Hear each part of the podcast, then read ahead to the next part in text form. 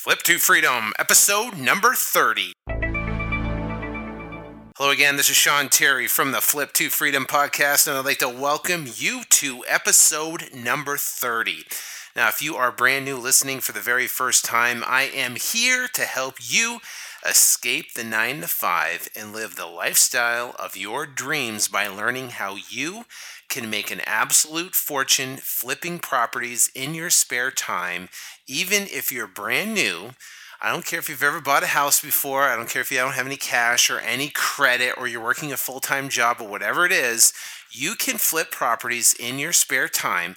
And the entire goal of this podcast is to help show you exactly how to get one year's worth of your income in the bank as fast as possible so you have the option to be able to walk away from your job. Now, what I did was is I wrote a 19 uh, actually a book, a 129 page book that you can get for free at flip, the number two freedom.com. That's flip2freedom.com. Just go there, you'll see a video of me, and on the front page, um, there'll be a place where you can enter your email, and I will email you a special link of where you can download this comprehensive, detailed blueprint system on exactly how you can quit your job in 19 weeks or less by getting one year's worth of your income in the bank. Now, in this episode, we are going to talk about uh, exactly how to make an absolute fortune from flipping vacant houses. I'm going to talk to you about the opportunity of vacant houses. We're going to talk about how to find them, what to look for, how to find the owner, uh, what to say and negotiate, and uh, the whole gamut. So, uh, we are going to eh, basically dive in deep about vacant houses. So after you're done this, I, there are people that literally that's all they do. All they do is fo- focus strictly on vacant houses, and uh, they make tons, I mean, hundreds and hundreds of thousands of dollars a year just flipping vacant houses um, from this one little tiny niche.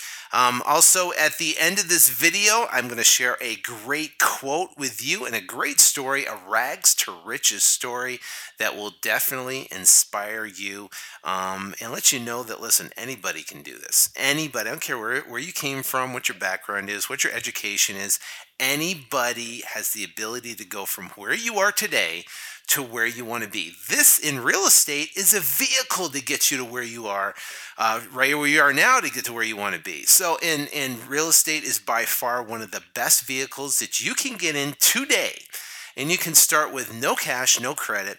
I don't care if you have any experience, and you can get involved in it, and it can bring you to another level.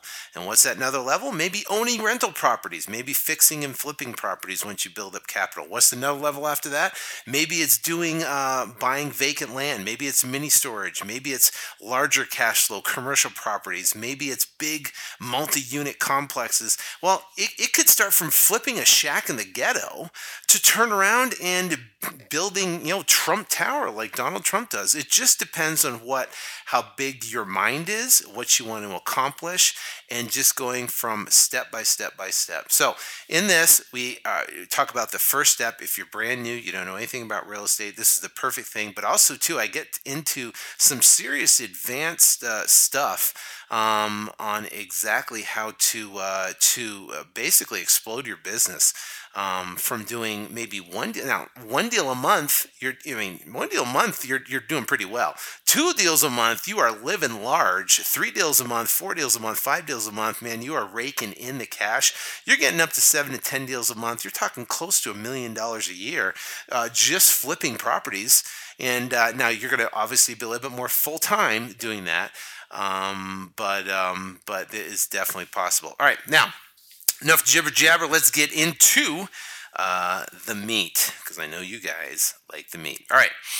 Now, let's talk about the opportunity for vacant houses. Well, I mean, think about it. How many times have you uh, drove around neighborhood before when you're just uh, maybe driving to a friend's house, grandma's house, whatever it might be, and you see a house that has weeds that are, you know, up to your knees. There, it's all pitch black, and it looks just uh, run down a little bit, and it just looks like uh, nobody's there. There's a bunch of papers in the driveway, and you go, "Wow, I wonder what happened to that person. Where did, wonder where they went."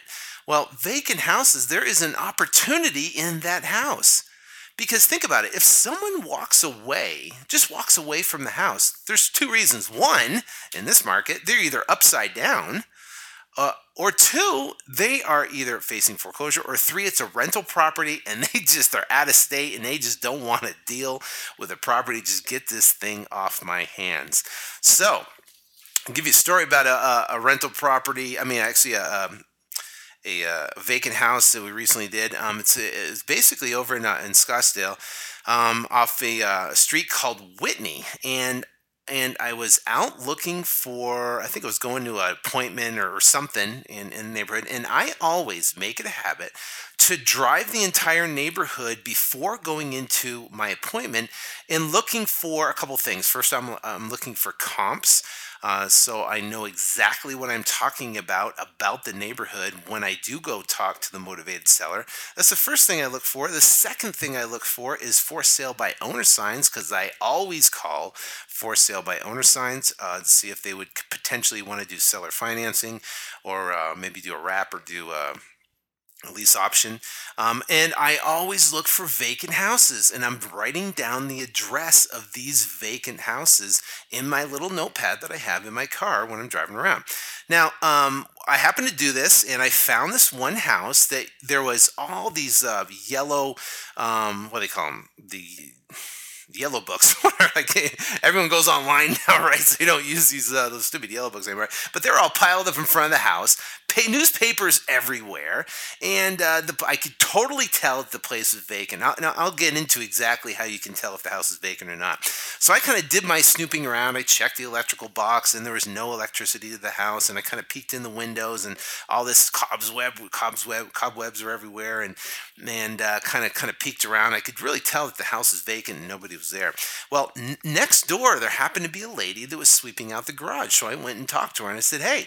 Do you know what's going on with this house? And she goes, Yeah, the guy is, um, you know, I don't know what his deal is, but he upped and moved to California and he's gone. I said, Well, do you have any way of contacting him?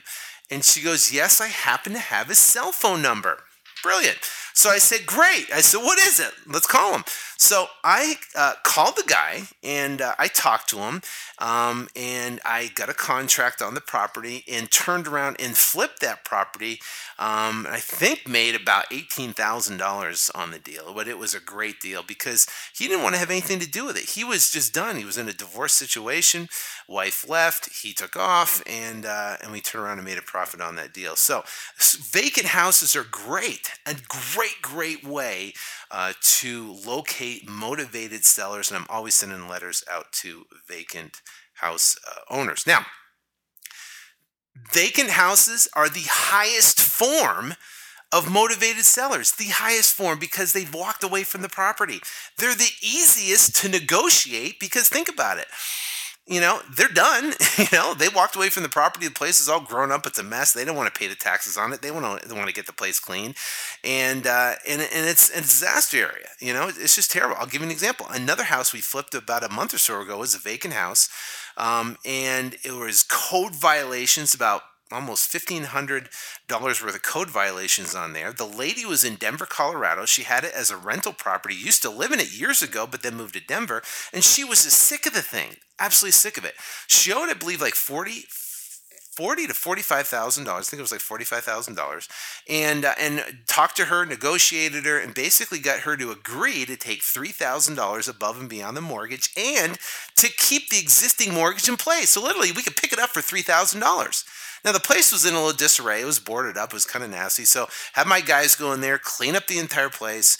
Um, cost us maybe four or five hundred bucks, and then turn around and flip the place to a retail buyer that wanted it and uh, made over $10,000 on that one deal alone uh, on a vacant house. And there was, uh, they were just sitting there, which is, uh, which is a great way uh, to do that. So Love vacant houses. Okay, easy to negotiate with. When I talked to her on the phone, she was in Denver, Colorado. I was like, Have you seen this place? I took a bunch of pictures and I sent it to her, and she goes, Oh my gosh, I haven't seen the place. It's terrible. Yeah, city violations on it we had to clear up, and it was a, it was a mess, you know? So even better, the worse off it is, the better off it is. Gotta love it. All right, so where do you look for these vacant houses? Where do you find them? Well, actually, where to look. You want to know where to look for them. Well, you want to look for vacant houses in high cash transaction areas. Um, now, if you have a realtor friend or if you have a realtor on your team, have them do a search in the MLS for all the cash transactions that have happened over the past 30, 60, 90 days. And what will happen is you go into the map of MLS and you will see a high density of cash transactions. You'll see pockets within the MLS where there are massive amounts of cash transactions. Same thing here in Maricopa County, Arizona, where I uh, where I flip houses here, and and uh, and I literally just did it uh, not more than an hour ago before doing this podcast. I looked in there, and there are high dense areas. I did for an entire month of November, and I was amazed because there are tons of just cash in this one little pocket of town here, um, because the houses are so cheap. They're 17, 18, 5,000, 10,000 cheap houses that that uh, that um, that landlords are picking up and they're turning around and renting them for you know tons of cash flow. And these houses will go up in value in five to seven years, uh, but they're getting tons of cash flow by just putting in carpet and paint and uh, sticking a renter in there. So, so you want to basically target areas that are high cash transactions areas. Um, and then where to look for them? Anytime you're out and about. Every time, anytime you're driving around, like we just talked about, you're going to look at a house, you're going to grandmother's house, you're going, you're going to McDonald's, whatever you're doing in that day, when you're driving into a neighborhood, always keep your alerts on for vacant houses and have a little notepad or have your, uh, I have a voice recorder, on my iPhone, I can record that. Um, and then just keep note of vacant houses that you can send letters to, and we'll get into exactly how to do that. So, what are you looking for in a vacant house? How do you tell if the house is vacant? We got five different things here. One is boarded up. That's a, that's a clue, right? Um, windows are covered with tin foil. There's paper. There's plastic all over the place. Um, you want to check for notices posted by the bank or the city. On the door, you'll see like code violations has been abandoned or vacant. Uh, check the electric meter or the water spigot. Um, when if, I, am trying to determine if the houses are vacant or not, I, will go up and kind of kind of peek in the windows and I'll look at the electric meter. If it's spinning um, or if there's uh, it's digital and, and, it's moving, well, there's definitely someone in the house. But um, if not, then that is a sure sign in this vacant. The other thing too is you can uh, turn on the water spigot. If the water's turned off, then it's a definite sign that the property's vacant. All right, check for uh, notices. Uh, check for electric water spigot. No trespassing signs uh, in the property. Sometimes you'll see that they'll put no trespassing signs. Uh, that might be a way to uh, see if it's vacant uh, for sure. Um, and then dead landscaping. The, the, the grass is high. It just looks old and run down. There's a bunch of papers all in the front. Um, there's you know piled up stuff, cobwebs all over the place, and dark all the time. That is a, uh, a good sign of a vacant property. So that's what you want to look for when you're driving around checking out uh, these vacant houses. Now, what you are looking for. Well, so now you now think about this. You're driving around, right? You go to his house, you happen to see his vacant house. All this stuff's all over the place, exactly the way I explained. The, you, you kind of go up to the house, you look around and snoop around a little bit, and you kind of see the the electric meter's off, and you see the water's off, and you go, okay, this is a vacant house for sure. Okay, so then you have you write down the address. Well, once you write down the address, right? Then what you do is you want to do a cross reference in your county assessor. So go into and type in your city or type in your county, of course. You know, I put Maricopa County Assessor and it comes right up, and I can go into the assessor's uh, website and I can type in the address and I can find out who the owner is. Um, and then you can look for the tax mailing address. Now, inside the county assessor, you'll have the actual address, right, to the house, and then there'll be a tax mailing address. There'll be two different addresses. If those two addresses are the same, then that's primarily the homeowner, and now we got to hunt down the homeowner. If those two addresses are different, it typically means it's a rental property, and then you can send a yellow letter to that different address, which is the tax mailing address, um, and then wait for response from that way, or still hunt down the owner and uh, try to get their number. Um, so once you have that owner's uh, name, then we can start looking for homeowners. We can start finding who, out who they are. Now, so now you have uh, you wrote down the address. You went in the county assessors. You got the guy's name. He happens to happens to be in the same house. Maybe let's say it's not a tax mailing address. There's a differential there. Let's say it's the same. So now what do you do with the name? How the heck do you track down this guy? Well, Um, there's a couple different ways. You can um, you can uh, leave a note on the door, right? Um, what what I would just I, when I'm at the house I'm looking at, I just write a little note on the door, said you know saying, hey, looking for one more rental house. Uh, give me a call if you'd like to sell, and just stick a note in the door. Sometimes the owner will come back and check on the mail. You're not technically supposed to put um, mail uh, inside the person's mailbox because that's only the job for the uh, for the mailman. But you can definitely post it in their door or uh, put it by the mailbox um, if it's closed up by, by the front door. Um, the next way to track down the owners uh, is to write a yellow letter to the tax mailing address if it's different, which we talked about. Another great way of finding the owners is this is I always have in my car about 5 to 10 to 15 bandit signs. They're white plastic corrugated signs with little sign stakes. And what I'll do is I'll write must sell house fast for cash and I'll put my eVoice number or my Google Voice number or whatever, my, my, my voicemail number. And then I'll stick the sign in the front yard. now, it's great because of this. Is because one, you're going to get cash buyers that are going to call you to want to get on your cash buyers list. Number one, and trying to see if they want to, you know, interest in the property. And number two, you're sometimes are going to get the owner that's going to call you and he's going to be mad as a wet hornet. He's going, What the heck are you putting a sign in my front yard for? Now, you got to be prepared for that because that's the call you're going to get if the owner calls you and say, What are you talking about? What's the address? Gives you the address. Oh my gosh, my idiot guys, they put it in front of the wrong house. Hey, listen, I'm so sorry. I greatly apologize. But hey, listen, are you looking to sell your house? It's a great way. You apologize up and down, and then you can. I know it's kind of sneaky. I know, I know, I know, I know. But it works. And guess what? If you end up buying the house, it helps the neighborhood. It helps the guy, right? He says, you know, he wants to turn around and sell it. Helps him right? Helps the cash buyer because he either gets a rental property or, or he gets a property he can fix and flip. So it's a helping everybody all the way around. Now, if it was hurting somebody and, and a detriment to somebody, I wouldn't tell you to do it. But it's not. It's helping people. And uh, that's what it's all about. All right. Now, you can call information, you know, the old 411 or, or 9, whatever, not 911, but 411. Call 411 and, uh, and say, hey, I got the person's name. Here's my last known address, and they might have a forwarding address or forwarding number uh, that you can um, you can call them at. So uh, definitely try that. I know it's pretty basic, but it works. The other thing you could do is uh, visit neighbors, like I did. Um, you can see if the neighbors are around in the property. Knock on the neighbor's door and ask them if they know anything about the house. You can Google the person's name to see if anything comes up, or you can perform what's called a skip trace. And a skip trace is where you can, it's basically a people finder um, or a location service that can locate somebody um, and uh, find out what their last known address is, or phone numbers, or cell phone numbers, or any, any stuff like that. Um, and there's a lot of different. I'll post all these up on the uh, on the blog at flip2freedom.com under the podcast section on the top tab there.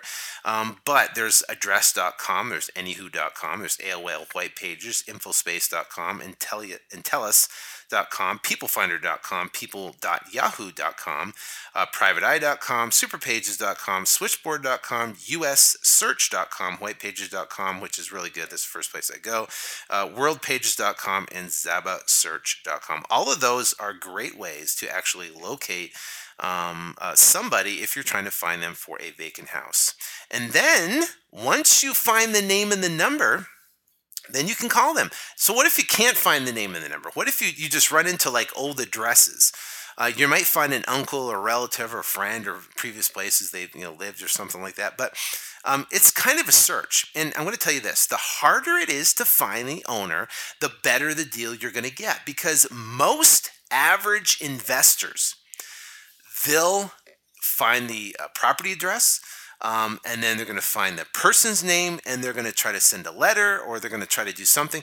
And they are going to stop and they're either going to forget about that lead or they are going to stop when they find the hit the first hurdle. But since you are a Flip to Freedom uh, podcast listener and you are not an average investor, you are going to dig deep because you know that if you can find that owner, it's going to be a smoking deal because no one else is going to be able to find them, and you will get a, uh, an, um, a, a, huge, huge payday um, at the end because you had the persistence and the desire to push through that obstacle and find that seller. Okay, so now what do you say?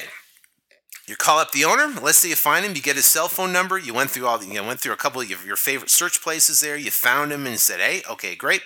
Um, let's find out. Let's let's uh, get him on the phone here." So you call him up and and what do you say? You say, "I'm looking for one more rental house, and I saw your house was vacant. I was wondering if you consider selling it anytime soon." So they're going to say either yes or no.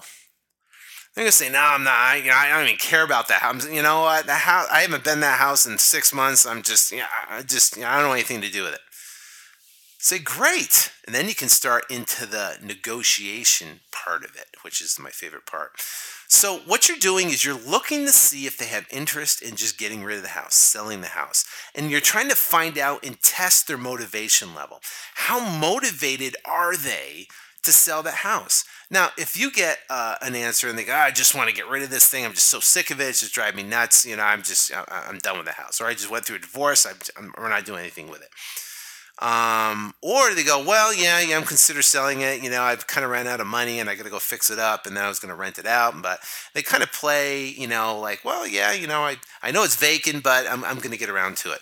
Um, that is a uh, a sign. I mean, most if you can get a hold of the owner, there's a very very good chance um, that there will be a high motivation level there that they can uh, they can that you can be able to buy that property. I'll tell you a story real quick. Um, I found a vacant property and uh, it was pretty beat up, pretty bad. And I went through this whole process. I went to the tax records. I found out who the owner was, and the owner was actually at the same address. So then I went to the neighbors, and neighbors didn't know anything. So what do you do? Now I went to a skip trace. Then I did like a skip trace on it, and I found there was a, a person in Hawaii. You know, there was so and so. I called that person Hawaii. It happened to be his sister. I called up, you know, talked to the sister in, in Hawaii at the different time zones. Actually traced down the guy. He was in Hawaii living in his sister's house, moved away from Arizona, and he said, deal just get it done. And uh, and i flipped the house made $10000 because i found this guy in hawaii and he couldn't believe i found him. He was like how the heck did you find me i said well i just you know did a little you know, snooping around and, and i was able to find it and he goes well thank thank god he called me because uh, you know, I, I wasn't, I didn't know what to do with this house, and uh, and he uh, sold it, and I turned around and sold it to an investor, and I made ten thousand dollars. The investor fixed and flipped it, and uh, helped the neighborhood. So another, I, I come, all these vacant house stories are coming to me like crazy. Anyways, so now you're um, talking on the phone. You got a motivation level there. Now they're either going to sell it for what's owed on the property, um, or for very little. Um, so the first rule of thumb when negotiating with anybody is you never name the first price. Period. Never, never name the first price you always say, you know, I say, listen, what's owned on the property? And, and, you're gathering your information. Okay, great. Can you tell me about the property? How many bed and bath is it? How long have you owned it? What did you use it for? Was it for rental purposes? You know, um, and uh, and you know, oh, is your mom's house? Okay, great. You know, what's what's owed on the property? Oh, there's you know fifty thousand dollars that's owed on the property. You know, um, how much repairs do you think needs to be done? Is there any back taxes on the property? Is there any liens or judgments or citations or violations on the property. And you're getting all this information to get an idea of what you're in the property for and if it's a, a potentially good deal and how much repairs are needed on the ballpark level. All right, so now you say, listen, you know, I see there's fifty thousand dollars. Can I buy this thing for uh, you know what's owed on the property? And nine times that, well, okay, seven times out of ten, they'll say, you know, I just want to get rid of this thing. If you can just get this thing off my hands, great. Um, and if they say, that, then you say, well, listen, for your trouble, help me get all the paperwork and get everything transferred and take care, and we'll give you 500 bucks. Does that sound fair? And they'll say, fine. Yeah, okay, great. Let's just get it done. Okay, that is that is what happens with vacant houses. That's why they're so great because they have they're detached. They left. They're done with the property. Um, and then if they say, well, no, no, no, no I'm not, I'm not, I'm not just going to give it away. Yeah, it might be vacant. I mean, it need to, you know, work on it and stuff on this house. But listen, I'm just not going to give this thing away. So you say, great, what is the minimum amount of cash you need to get out of this deal? and they're going to say, well, I haven't thought about it. Well, think about it. You know, if you had to name a number today, what would it be? And they're going to say, well, let's, you know, five thousand bucks, three thousand bucks, whatever the number is. Okay, well, let's let's okay, let's call it whatever your five thousand dollars, and then how quick can you get me inside it so I can take a look at it to determine, um, you know, you know all the repairs and stuff like that. See, once you get a number out of them, then you can say, okay, great, keep that number fine. Don't negotiate right there. Just keep that number. Say, great. Okay, 5000 You want 5000 above and beyond the mortgage? Okay, great. Now, when can I see the property? So then you go inside the property and you look at it. Well, guess what? That number for 5000 is going to go a lot lower because, but hey, guess what? There's repairs needed on the property, right? So you say, listen, now you're at the property. You made an appointment. You went and looked at the property. You checked it out. You're there with them. They feel kind of bad they don't want to leave this vacant house. There's probably stuff all over the place. It needs repairs, and you're kind of walking through this house, picking out every everything that's uh, that's wrong with the property, right? And uh, and then you say, listen, you know, five thousand dollars. You know, I mean, this this needs a lot, a lot more work than I I expected. You know, I, I don't even know if I can make it work at the uh, even at your loan amount. I, I, I mean, there's more stuff than I uh, than I expected here. So, you know, I know I know I asked him five thousand dollars, and uh, honestly, I don't I can't even come close to that. But you know, it, what's the absolute rock bottom minimum you would take? You know, if I could just take this property off your hands and uh, and that number will change. I guarantee it. I've got people from ten thousand to fifteen thousand down to a couple hundred bucks um, just by asking that asking that question. Um, and you always ask once they give you a number. Always ask, is that the best you can do? I've had people. I've asked that question three and four and five times. Hey, you know, and, and I, I keep backing off. Is that the best you can do? Uh, you know, I can do, you know, five, I'll, I'll, I can do 4,500. 4,500 with all the work that needs to be done and the roof and this, and I have to redo the electric. There's some unpermitted additions in the back. I mean, look at the landscapes. Are you sure? Is that, is sure, tell me, is 4,500 the best you can do? Well, you know, I could do, you know, I don't know, I could do maybe 3,500. Yeah, well, that, you know, that would definitely help. I mean, that make it a little bit better. And, you know, but still, I mean, by the time I get done the carpet and I have to pay selling concessions and I have to pay closing costs and I have to pay fees and uh, you know, you get this violation on the property. I, you know, I sure 3,500 is absolute rock bottom and best you can do. And they go, well, you know, uh, you know, I made 3,000 and that's it. Not a, no, I'm not going any lower than $3,000. So 3,000 is the absolute best you can do, right? Is that the best you can do? Uh, yeah, that's the absolute. That's I'm not going any lower. When they stop, when they stop you, and they say that's it, I'm not going any lower. They throw their hands up and they say, okay, great, let's do it for three thousand dollars. That's when you know to stop pushing, right? And then you stop pushing when they put their when they put their foot in the ground and they say that's it. Now you can go back and say, listen, why don't we do 2,500? but um, that's a little pushing it too far for me. But um, but it is possible to do. But what you do is once they lay their foot in the sand, say, great, okay, let's let's do it, and uh, let's write up the contract, and we'll and we'll get this thing going. So that is how you negotiate with a motivated seller. First off, you get the price over the phone, try to get the best price, and then you meet them at the property and negotiate that price further. Now, how do you expand your business from you going out and finding motivated sellers through vacant houses and finding vacant houses? How do you expand it from you doing it and you going out and driving around to get bigger? So now we now we have leads coming in. Well, then what you can do is you can find bird dogs and have bird dogs go out and find you properties and submit a lead sheet and submit pictures and you can pay them anywhere from five to ten dollars a lead depending how generous you are um, I typically pay them five bucks a lead. So five bucks a lead, they go out and they f- find all these vacant. I don't care if you find ten in a day. I'll give you fifty bucks a day. You go find me ten vacant houses uh, write up the lead sheets on them, all the information I'm looking for about the about the uh, about the uh, property, about um, you know about the, what the neighbors say, you know, the electric on the property, if it's on or off, if the water's on or off, if it's furniture inside or not, every, all the information I'm looking for in a property. And, uh, and then submit that lead sheet with pictures, as many pictures as you possibly can get. And I'll pay them five bucks per lead. Now think about it. Like I said, they go get 10 houses in a day. That's easy. That's 50 bucks a day. What if they get a, what if they get, mm, you know, what if they get 20 houses? That's a hundred bucks a day they can make you know, by just going out and finding vacant houses, which is a great deal for them. It's guaranteed. And they, and now not every lead for me turns into a deal, but guess what? If they send me 10, 20 leads, I'll get one or two deals out of that and make five to ten thousand dollars. I guarantee it. Um, so you have your bird dog fill out the lead sheet, have them submit pictures, rule of the vacant houses that they're submitting. No houses that are listed, no listed with um, because there are a lot of bank REOs will list their houses uh, with realtors, and we do not want realtor listed houses. Um, and we don't want houses that are for sale by owner um, that are that are vacant houses because typically those are investors and they're trying to turn around flip them for sale by owner. You want vacant houses, no signs, not listed, nothing.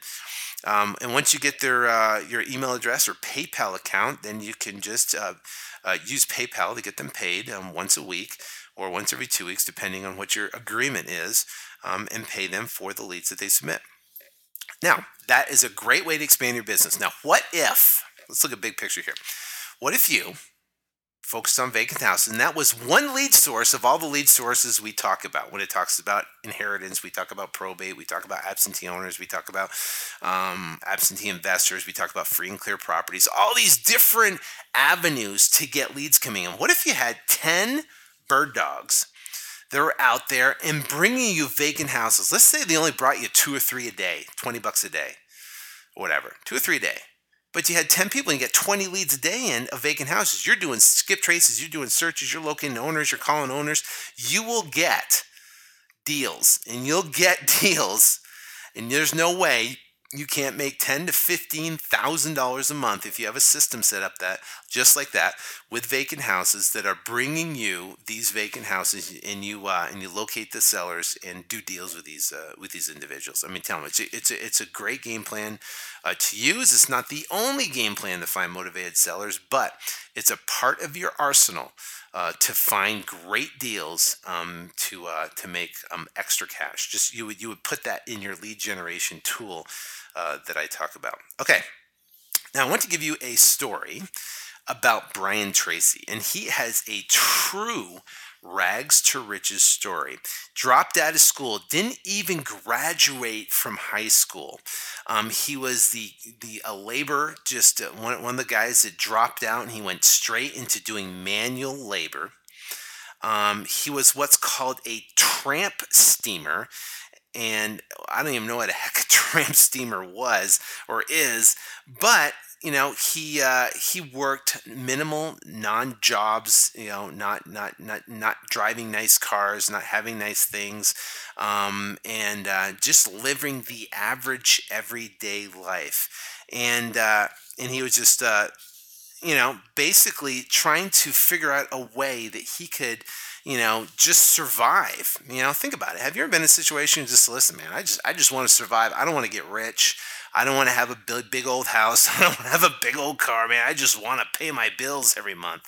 You know, some people in that situation. But the thing is this he struggled. Then he got into sales. And uh, once he got into sales, you know, he started looking at the successful salespeople. And he started looking, going, wow, look at these. You know, these guys are doing things different. They have a different attitude. They have a different um, demeanor. They have a different confidence level. They have they're doing things that are different. And what he did was is he started to emulate these successful salespeople. And from that point, he learned about goal setting, about uh, about writing a clear cut, um, you know, goals down.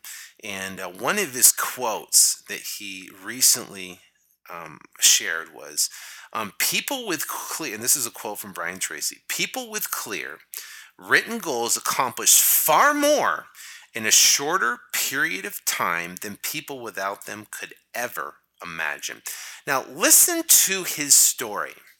I want to play you Brian Tracy's story from his own mouth of him telling exactly his rags to riches story.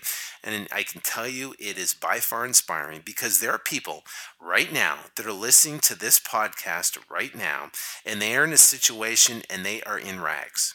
And they are in a situation where they live in an apartment or live in a house where they don't have everything that they ever thought they would dream and they're going how the heck man am i going to get out of this? The recession is pounding them down. Well guess what brian pretty much show tell you his rags to riches story on exactly how he went out and uh, went from nothing to greatness in a very very short period of time. So let's listen to Brian right now. When did the thirst for knowledge and for growth happen? And then why did you decide to start putting all this together on tapes and so forth for people in books and, and all that? Well, it's very simple. I, I, as, you mentioned, I didn't graduate from high school. And so I started off poor, working at laboring jobs for several years, working in construction, always broke, uh, driving an old car, sometimes even living in the car.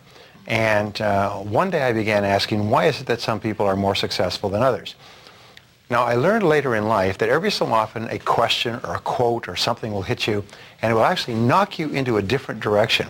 And this knocked me into a different direction. So I just began asking, why is it that some people make so much more money or live in better homes or are wealthy and have nice cars? Because I saw people around me who didn't seem to be that more, much more talented than me or smarter or better in any way. And as I began seeking the answers, I found them. Now the next thing I did is I did what I found. I still remember coming across that idea, successful people have written goals. So I wrote down a series of goals on a piece of scrap paper, that's all I had. And within 30 days, my life changed. And I looked at that scrap of paper and almost all the goals had been achieved. I hadn't even thought about them, but uh, my whole life began to change, almost like you're in driving in bump cars, right. and suddenly you start getting bumped from all directions, mm. and all the bumping moves you towards your goals. And I began to get results that were absolutely phenomenal. I went from literally from rags to non-rags. I lived, went from literally living in a in a boarding house to a rented apartment and then to a, an apartment loaded with furniture and nice clothes and cars and restaurants. And I couldn't believe it. And I looked at people on both sides of me who were doing the same old things, getting no results. So I became so excited about this. Wow, if I can find out how to succeed in a particular area and do it, then I can, I can shorten the amount of time it takes me. Now I have more than 300 audio and video learning programs wow. in 22 languages on, on something like 30 different subjects that are used in corporations all over the world for training in leadership, management, sales, personal development, success, time management, goals. Um, but they're all, they all came from this hunger to learn this material and then to share it with other people. I love listening to stories like that because you know when you hear people like Brian Tracy that tells tell a story of where they came from literally nowhere and uh, no college education, nothing, and then they learn how to okay one thing that can make a massive difference and it's write a goal down becomes you know crystal clear on that goal, put 100% persistence behind it, 100% drive behind it, and focus, and said I'm going to make that goal happen. And that's what he did. So you could be in a similar situation going, why isn't it working?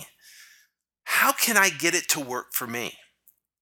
Well, people, you know, goals are so overplayed, right? So people go, yeah, okay, I hear, yeah, yeah, I know, I hear, I, I got to write my goals down, I got to look at them, and I got to, you know, whatever. You know what? Do it. Write your goals down. Specifically, what's your story? I mean, what's your story going to be? Let's talk about this real quick. What is your story going to be when it's all said and done? What's your rags to riches story going to be? Think about it. That you got started, you know, I just tripped across this crazy podcast, this nuts. I mean, I don't have a college education. I'm a dork.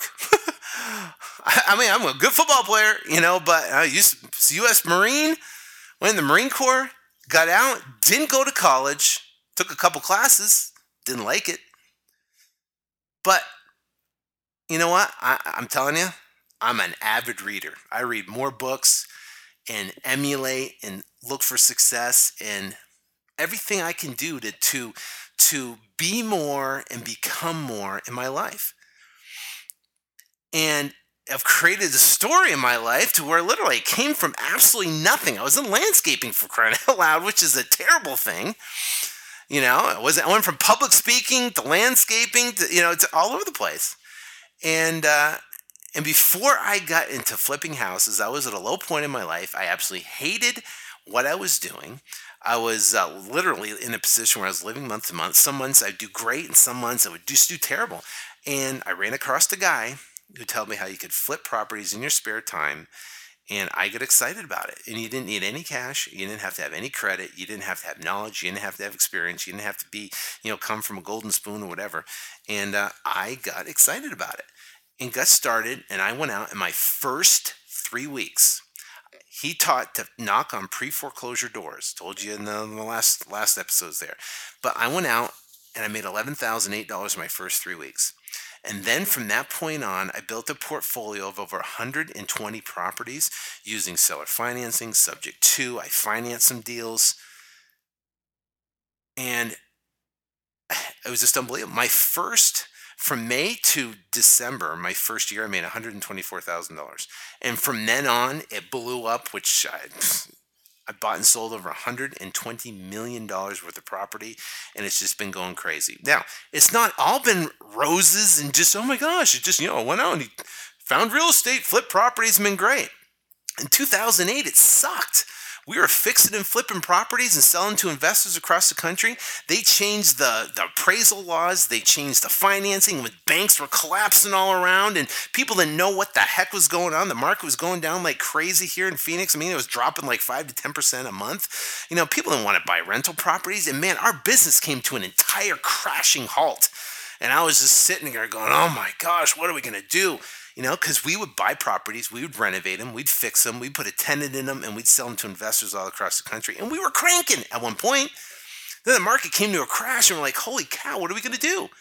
Went back to the basics flipping properties, found cash buyers, built a list, started cranking out, started working, and now we're just doing tons and tons of deals. I got people all across the entire country doing deals now, and we're closing deals left and right. And it's not because I'm great. It's not because at all, believe me. You know, there are people listening to this podcast right now that have more talent, more ambition, more more uh, motivation level, more um, education than I do that will take this information and take it to levels that I just love to see.